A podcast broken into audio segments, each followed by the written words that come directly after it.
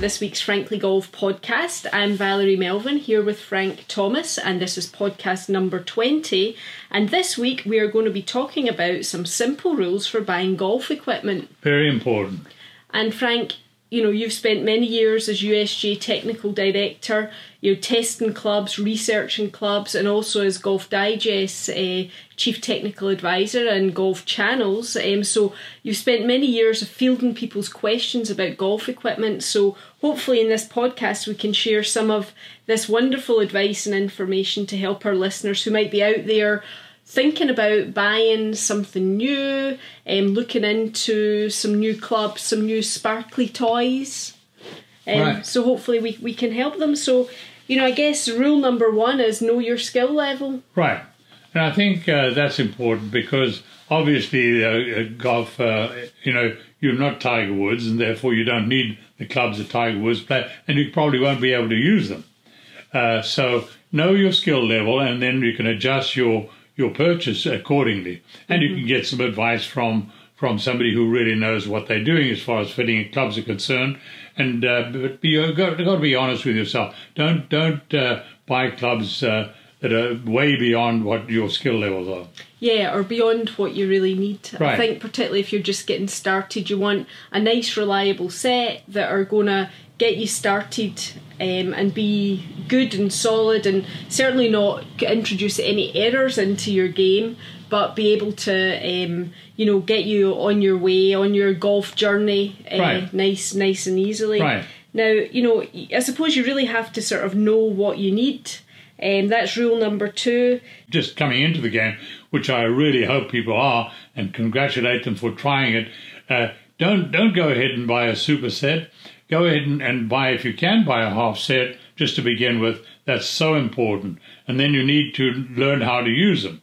But the beginner set is is very simple. You don't need you know 14 clubs in your bag. You can have only you know the, the uh, five, seven, nine uh, irons, a hybrid, uh, a, a wedge, and obviously two wedges, uh, a pitching wedge and a, and a sand wedge, and a putter. And then you get in the woods, you need probably only a five wood and maybe a driver. So that's what you need to get started with. And and as far as the the, the you know which set to buy, every manufacturer has uh, a, a standard set, and you don't have to invest a lot of money into it. And if I'd recommend also, rather than buying a brand new model set, go ahead and buy last year's model, which is just as good as as as, as this year's model, and and to get started.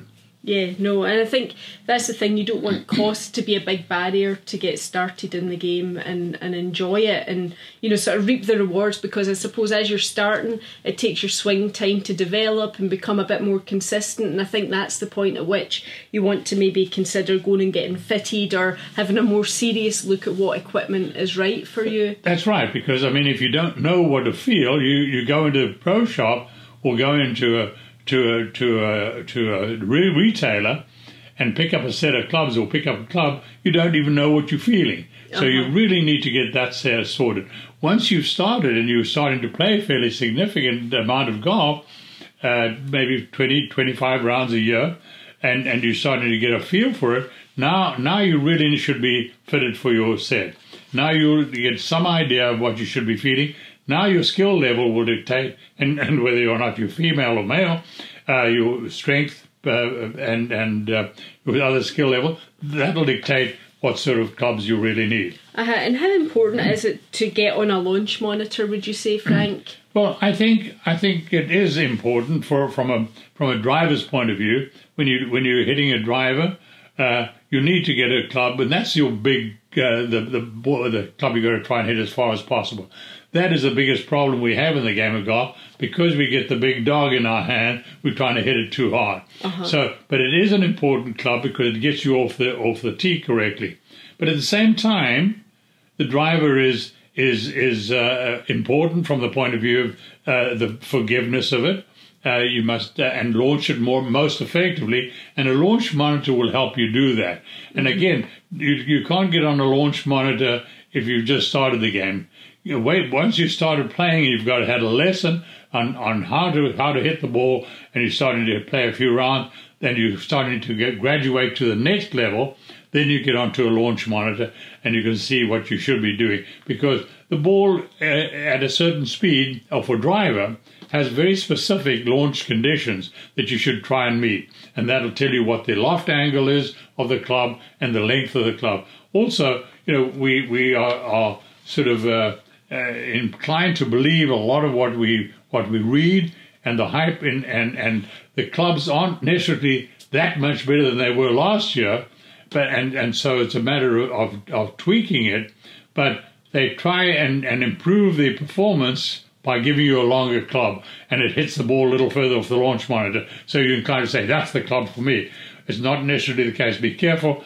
Tiger woods has played golf with 43 and a half inch drivers and and uh, um, Jack Nicklaus had a 43 and 5 8 inch driver, and that was when he had a persimmon driver. But so length is is important, but you're going to lose accuracy. And you know the the bigger heads when you look at the the driver heads, I mean they are pretty substantial in size but i suppose if you've never played before you you know you wouldn't you just see the driver head. But the bigger heads i mean they do help in terms of forgiveness don't they? Yes it's called the moment of inertia. What happened when you when we had a wooden head all the head, all the mass was sort of concentrated in the center of the club. And and when we got to the metal woods we were able to get the the mass distributed out to the outer periphery of the club and therefore increase the what we call the moment of inertia, which translates into the forgiveness factor. So now we're able to do that, and that, that carries on all the way down, basically your moment of inertia, all the way down your complete set. Uh-huh. But but uh, but the moment of inertia is important for for the for the driver, and and so that's the reason why they are as big as they are. They, they're more forgiving. Yeah, for sure. And you know, people talk a lot about you know your lie angle is the lie angle important with the driver, or is that more appropriate for shorter clubs? Uh, I, I wouldn't uh, get too excited about the lie angle on a driver because it's uh, it's a long club um, and and uh, the, the, differences are, are, very small. And the loft, the lie, I mean, the loft of the club is so small compared to to the wedges if you had a wedge or you know the, the shorter iron, then the lie angle really plays a very important part. But I'd say start just work with the lie angle more so on your on, on your, your on your irons. Uh, yeah, you can adjust the driver now within the, within the shaft, the hosel, and it may have some effect. But uh, don't get too excited about that. Uh huh. And how about um, the golf ball? Because that's something that is some sometimes overlooked. And I think when people are playing golf, I think it's very important to find a golf ball you like and stick with it. Don't change to different types of balls. Kind of find one brand that you like um, and one model that you like and stick with it to keep it consistent. If you change too many things, it, you don't know whether it's the club or the ball or what it is. Oh, that's one thing. The other thing is that uh, the balls are very good today. Uh-huh. Uh, the the premium balls and even this the next level down are extremely good and extremely accessible. And, and, you know, even the the sort of uh, um, second level down uh, ball uh, is considerably better than most of the people who are trying to use it.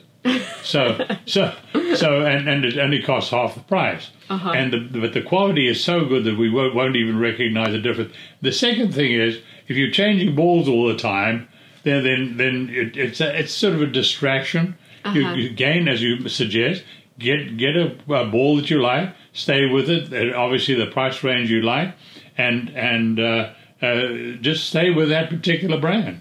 No, I agree. I think too often we do, and we we find balls and we start using them, and you know, especially when you're just getting into the game, or if you lose quite a few balls, you know, you start using whatever you find, and that's not really a good practice necessarily in terms of building your consistency and your confidence.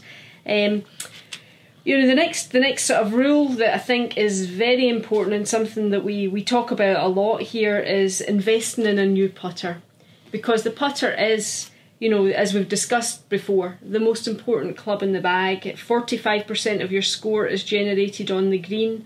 Um, just talk a little bit, Frank, about the different types of putters. Not necessarily the brand. I mean, obviously, we'd love to sit here and chat away about the Frankly Frog, and we could do so for hours. right. But you know, the, when you look at designs of putters, like if you look at a blade, a sort of mid mallet or a full mallet, what what are the considerations for golfers when they when they look at that? Well, you know, traditionally a blade has been. Uh, a, a, very flat blade, uh, and literally a blade, and the old bullseye was, was one of those. Uh, that was a blade, and then we went from there all the way to a mallet putter, which is uh, being used now, right now, has been, accepted. Uh, sort of in between those was the ping club that came in, which had toe heel weighting. So even though they called it a blade, it wasn't a blade, but uh, but it was very much more forgiving than, than the original blade. But now they're calling that the ping style putter, the Anser putter, uh, a blade.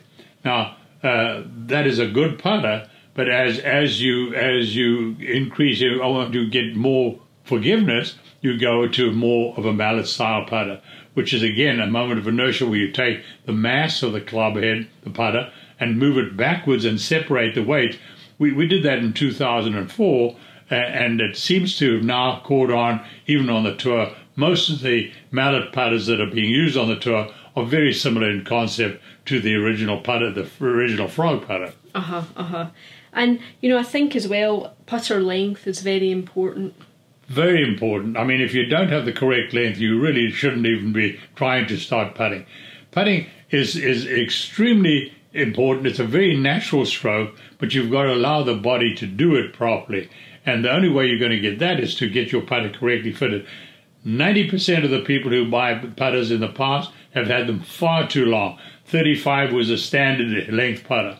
And now for the same people, even six foot two, six foot three guys are using 34 inch putter, even a 33 inch putter, yeah. which allows you to to let your arms hang loose, hang straight, and, and allows you to to move in a, in a fashion that is uh, more uh, acceptable to a, a, good putting stroke. Yeah, no, absolutely. You know, and you you mustn't miss out on on the wedges because the wedges are important.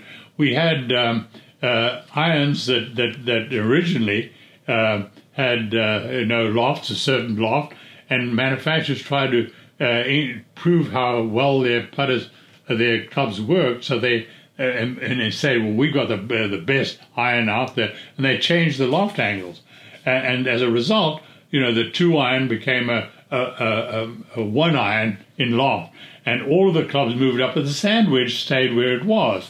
And so that created a problem because you had this big gap between your pitching wedge and your sand wedge. And the sand wedge, uh, you needed, it literally had a gap in it. Uh-huh. So that was uh, one of the problems uh, that we faced. So now we've got that. The other very important uh, um, change is was the hybrids. Uh, the hybrids is sort of the difference between the woods and, and the iron. Make the, that sort of gap is not really a gap as much as it is the forgiveness factor from a five iron, which is reasonably easy to hit. A three iron is not very easy to hit, but a hybrid is, is very much easier and it has the same loft as a, as a three or a four iron. Yeah, no, for sure.